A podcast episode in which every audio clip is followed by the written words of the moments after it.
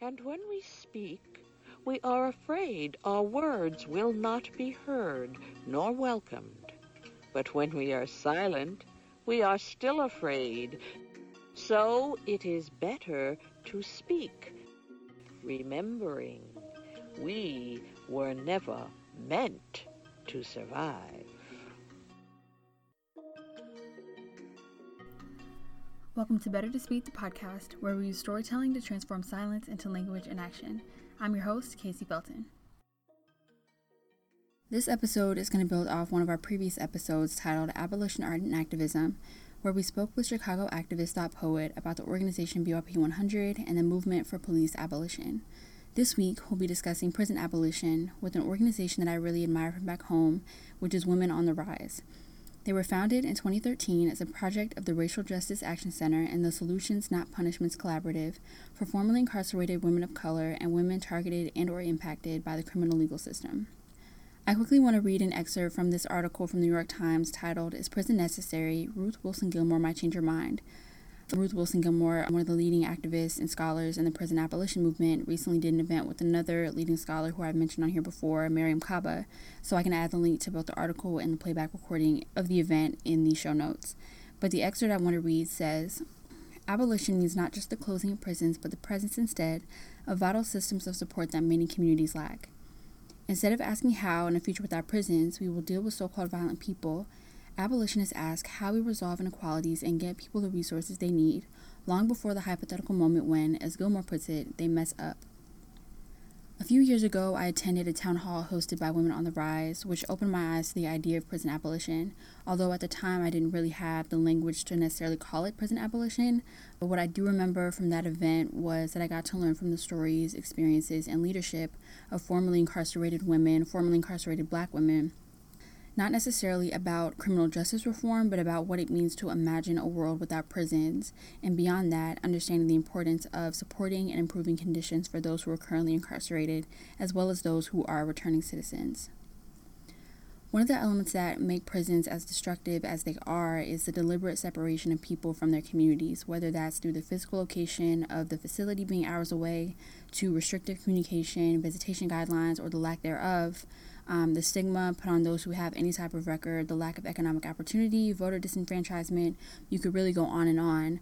All of these elements send a very clear message from society that people who commit crimes or engaged with the criminal justice system in any way are stuck with the consequences of their actions or the consequences of an unjust system forever, even if they're released from the physical barriers of that prison or jail. And my point with that isn't really to get into a back and forth moral discussion. And again, thinking beyond that and revisiting the excerpt that I read earlier, how do we work as a community to improve our conditions that holistically improve communities and more specifically prevent crime and harm at their root? But of course, with that, we have to call out there are still people, disproportionately black and brown folks, who are, as we speak, incarcerated and who need community support. So again, with the moral back and forth thing, um, I feel a lot of times like when this conversation comes up, people immediately go to, well, what about rapists and what about serial killers? And to that, I found an article from Pew Research Center that explains how violent crime has not only gone down dramatically within the past 20 years or so. Um, they said over 50%. Property crimes have also gone down over 50% during the same time period, and the most eye opening fact they listed was that the public perception of crime in the United States doesn't actually align with data. So that isn't to say that crime doesn't still happen, but our false perceptions and the false narratives that can sometimes um, dominate when we talk about the criminal justice system frankly creates a lot of noise um, for the people who really don't know what they're talking about, whether that's because of data, whether that's because you know being disconnected from the reality of these issues um, which that ends up directly impacting public perception which then informs policy which then leaves us with these so-called solutions that haven't actually been informed by the people whose lives will be most affected by them. With that said, I'm going to follow my own advice and introduce this week's guest. Again, I spoke with Women on the Rise, specifically their executive director, Marilynn Winn. This interview was one of the first that I did for this iteration of the podcast. So we talked about um, the, at that time, recent aftermath of the murders of Ahmaud Arbery and Rayshard Brooks in Atlanta, as well as um, the work that Women on the Rise is doing, of course, as well as their current campaign, Close the Jail ATL where my background is a background. I'm formerly incarcerated. So that is the background that got me to where I am today, actually. Um, I um, went to jail. I went to jail a lot of times, multiple times, because I didn't have support. The support that is around today wasn't around during the time of my going to uh, jails and prisons. Uh, so um, I think on my last go round of going to prison for the seventh time, I just had a dialogue with the judge. You keep sending me back to prison. I'm going to keep coming back doing the same thing. I need a job. I need support. I need another alternative. Prison is not working. It's never going to work if a person can't come home and have stable housing, have food, clothes, and all the things that we deserve as citizens and human rights if we don't have that, we're going to continue to do the thing, the same thing. So that's where this journey started. Uh, had no idea that it would bloom into this. Um, I started out with Ban the Box, and I started out with that because I knew if I didn't get a job where I could, uh, interview, actually, I could probably get it. I did get in with a job, but if I couldn't get an interview, interview where I could get a job that where I could support myself and do all the things that I needed to do for myself and at this time kids as well, two kids as well, that I was going to eventually die in prison. I went to prison six times and uh, was about to go for the seventh. And the judge listened. He really listened. Uh, you know, we went back and forth and he talked about my record. And I said, Yeah. And I want you to look at it and I want you to really listen. And the fact is that I've had 18 jobs and I lied to get every one of those jobs. I didn't lie to commit no crime. I lied to to get a job, and so I think that stuck with him. And he listened, and he didn't send me back to prison, and he actually sent me where I wanted to go, which it was only two things here that would support what I needed, and that was uh, drug court, which is now called uh, accountability court, and the other one was um, a program for AIDS. I, I, didn't have medicine, so I couldn't claim the AIDS, but I did claim uh, drug addiction. And so I went there. And so that journey started. I, I did get a job where I could say I'm formerly incarcerated and not have to worry about going, being terminated from it. It didn't pay that much, but I was on a mission. I was on a mission to take any job and make it work for me. So this job actually paid. It was actually eight hours a week from the beginning, and it paid six thirty-five an hour. It didn't even pay for my motor car back and forth to work, but I made it work for me. Um, and from there, uh, I met a young lady named by the name of Xochitl Bervera, and she was already into uh, in the mass incarceration work and this type work and she asked me about starting an organization. I already had an organization, but it was not like this. The organization that I had goes inside the prison and teaches employment development, yeah, employment development for people coming out 90 days or less and putting them on a job. But uh, and so she kept at it, and so finally I agreed to it, and so um, we came up with Women on the Rise. I let her know that if I did anything, it's gonna have to be around Black women rising up. So I wanted to do something with Women on the Rise and I wanted to close the Atlanta City Detention Center because I knew, born and raised here in Atlanta, born in the hood, I, I saw roadblocks where people were uh, getting stopped and arrested because they couldn't afford to buy decal or because they didn't have car insurance or they had a broke tail light. Those people lost their jobs. Those that did have jobs, they lost homes, they lost kids due to defects, uh, just because of those simple things. Those are not crimes those are not crimes. And so I've always wanted to close that jail because I know for a fact that anytime you get booked into a jail, fingerprinted into a jail, you just received a life sentence. Regardless of what it is, you just received a life sentence. So that's what got me into this work. And like you mentioned, you um, are really passionate about focusing on Black women. And um, reading you guys' website, it talks about um, like the importance of focusing on women and families. Um, so can you speak to where um, Black women or where you've seen Black women fit into this conversation about um, formerly incarcerated people in in conversations about criminal justice reform or prison abolition? Um, well, my the the goal of that is to uplift black women to let black women know that they got power. They have the power. I know. I don't. I don't know, but I'm gonna say it anyway. You can pull it out if need be.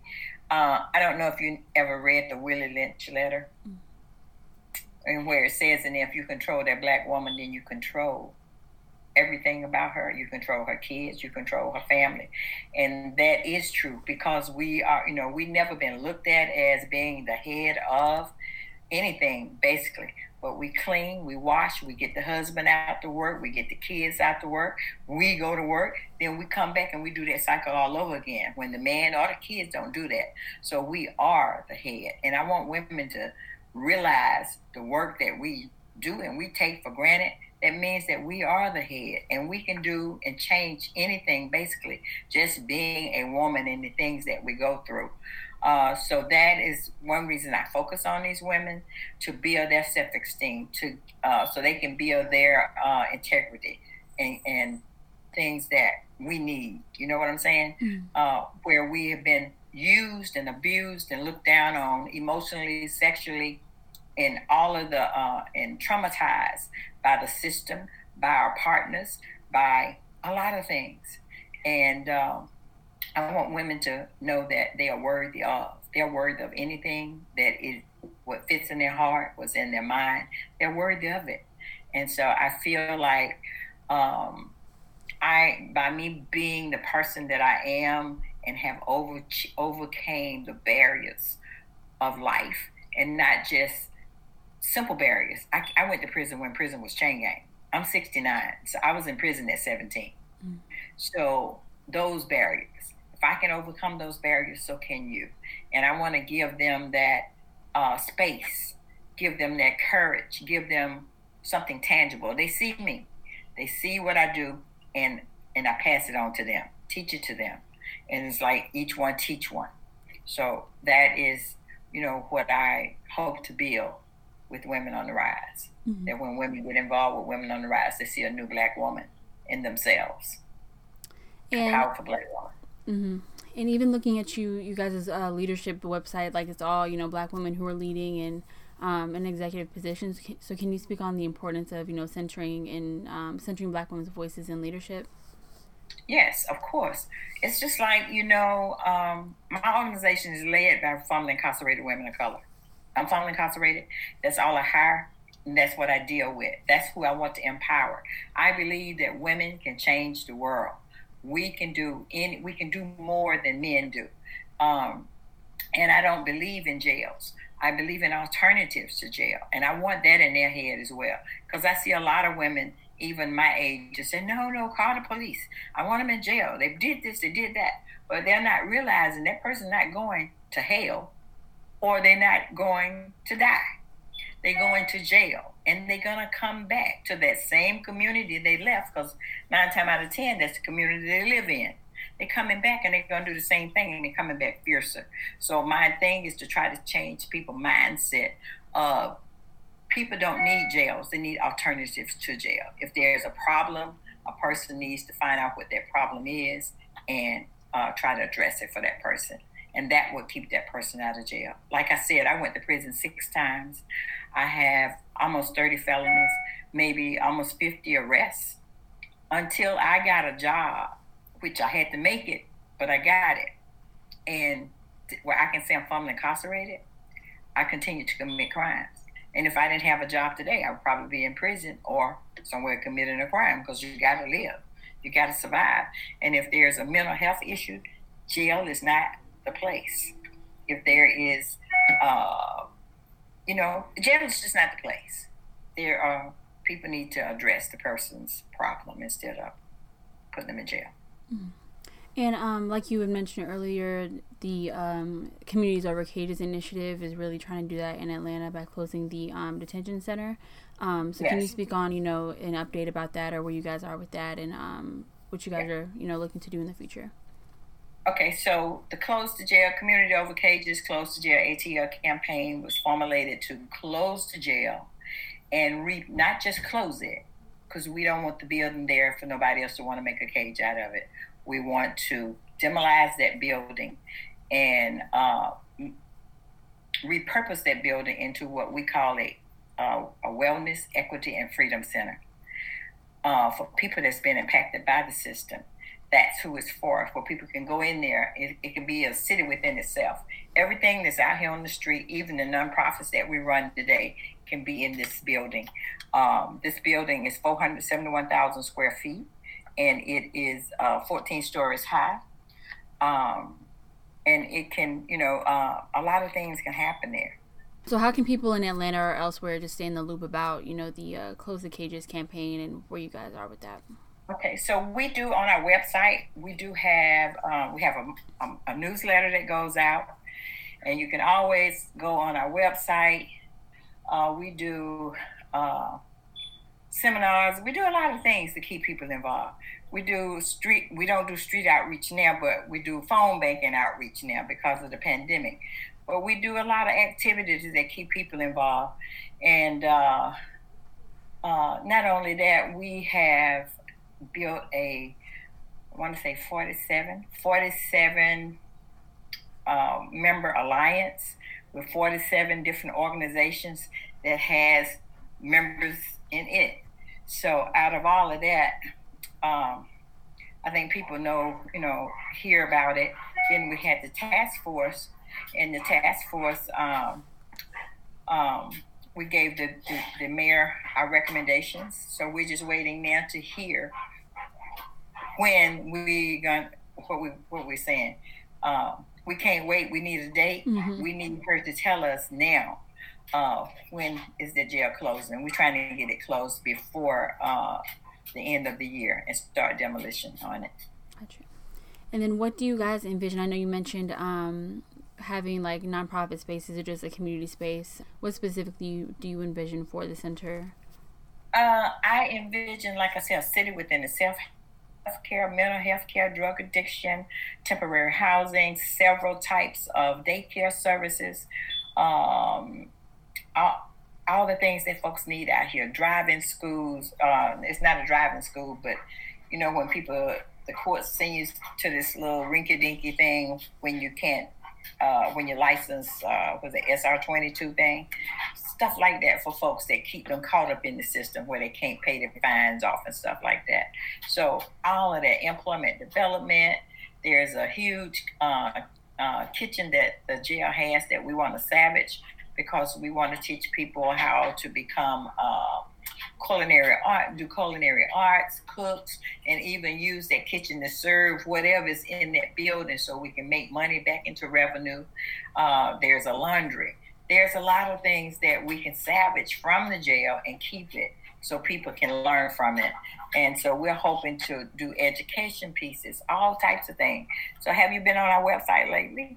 Yeah, I have. I was perusing it a little bit, but um, yeah, I've been okay. looking at it. It's a picture. It's a rendering mm-hmm. of what the new jail could possibly, not jail, but the new building could possibly look like. Mm-hmm to kind of zoom out a little bit into the larger conversation about um, prison abolition, of course, with you know the murders of Breonna Taylor, George Floyd, Ahmaud Arbery, and Rayshard Brooks here in Georgia, um, has sparked you know the uprisings and riots that they have that have been calling for the abolition of police. So, what um, what are your thoughts on like the connection between you know the abolition of police and the abolition of, of prisons? Are they separate? Are they the same? They are the same. Uh, you know, I think. Um, I don't believe in jails and prisons. I believe in a world where there are no police in jails and prisons. Um, and I believe I, I, in my heart, I know that there's going to be some type of something around it. I just don't see it being what I see it is. But I think the, the it's a new training. It's a different training that our police officers need is not to approach a person with hostility. When I was growing up and I was a little girl, and it was way more prejudiced than what it is now, it showed, I mean, we're openly. But what happened back then, I knew our police. Our police that patrol here, I knew who they were because they walked the beat. They knew my name, they knew my grandmama's name, they knew basically everybody in that neighborhood because they weren't in their cars running up trying to. They did the shit. They did it, but they knew who uh, people were, and people knew who they were. You know what I'm saying? They had mm-hmm. a, a, a relationship, so so to speak. Whereas police don't have a relationship now, and they do shit out of just plain, I think, evilness and uh, I think they hire the wrong people. They hire people right out of the service who just come from killing up folks, and that's what they do. They don't ask questions in the war. They just shoot people, and that's who they hire. They hire them right off the bat. I think there's a new training that needs to happen uh, uh, for for the police officers. And actually, I think they should put them back to walking and put them on beats, or so they can have connections with people. And um, one thing that you mentioned that I hear people talk about a lot on social media about Atlanta is this idea that, you know, because Atlanta is majority black and we have a black mayor and black, you know, people in leadership, that automatically means that we don't have, you know, a problem of mass incarceration or, um, you know, black people oh, being criminalized. So what do you? Yeah, I was gonna ask like, what do you what do you think about that misconception? No, no, no. We do have a problem with mass incarceration.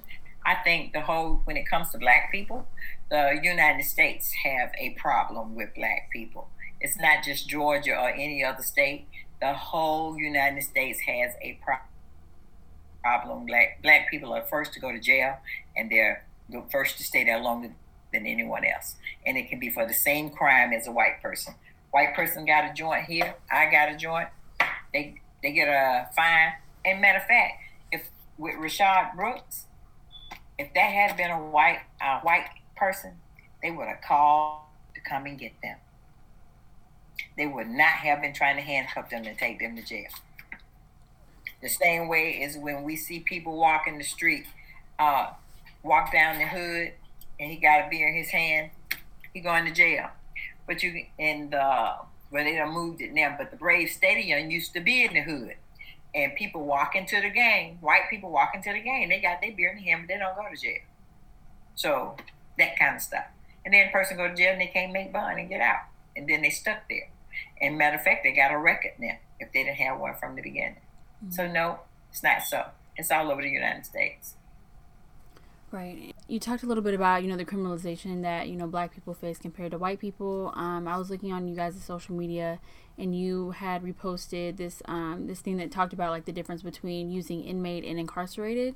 Um, so can you speak to, you know, this the language that people use when referring to formerly incarcerated folks or incarcerated folks? Well, to say convict, criminal, uh, and all those languages, it de it dehumanizes a person regardless of what we've done, we're people. Mm-hmm. We're people first. We're human beings and we're people first. And if you keep us, keep calling us that and stigmatize, stigmatizing us with that language, that's the way people are going to look at us. You need to give us, call us by our name, or call us, you know, a person, people. I prefer to be called by my name. I know I got a background. I don't have to re- be reminded, or I don't have to be scrutinized in front of people that don't know I have one. Let me be the one to tell them. So yeah, that's a big in our organization. Uh, and it's a biggie around when we're talking uh, to people that are talking to us. And some people don't mind being called convicts or, you know, uh, yeah, those folks. They don't mind being called that, but we do. What is a community members' role in this fight to, you know, humanize people and not um, I feel like the community, our community, okay, we're black. So let's say it's 100 of us, us black here. At least, I'm to say 65% of us, 65 of us have been impacted by the system some type way, maybe more.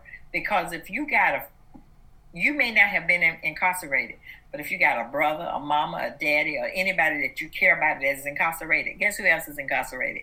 you as well because you're going, you're sending your money, uh, and you you know you you sing about those folks. So um, we try to teach the public, I mean the community that we are engaged with, that it's okay for a person to be formerly incarcerated. It's our duty to support that person and help them stay out of the system. And it's um, our duty to do that. Mm-hmm. And what closing like call to action would you give to listeners who are looking to be a better advocate for um, formerly incarcerated folks, people who are currently incarcerated, and specifically the women that your organization serves? To not judge a person, uh, and and one reason I say not judge because anybody can have a broken tail light and not know it and go to jail. So that makes you what the same as us. Um, So not to judge, but to support a person. And you know, it it don't always have to be money, Terry support. It can be just your voice. It can be anything, but support the cause. Support and help finding alternatives and not always screaming police, police. That's it for this episode. You can find us on social media at better to speak underscore or on our website bettertospeak.org. If you want to sponsor an episode and support Better to Speak, you can find the link to donate in the description of whatever podcasting platform you're listening on. Be sure to tune in to future episodes where we'll dive into various socio-political topics with the goal of transforming silence into language and action.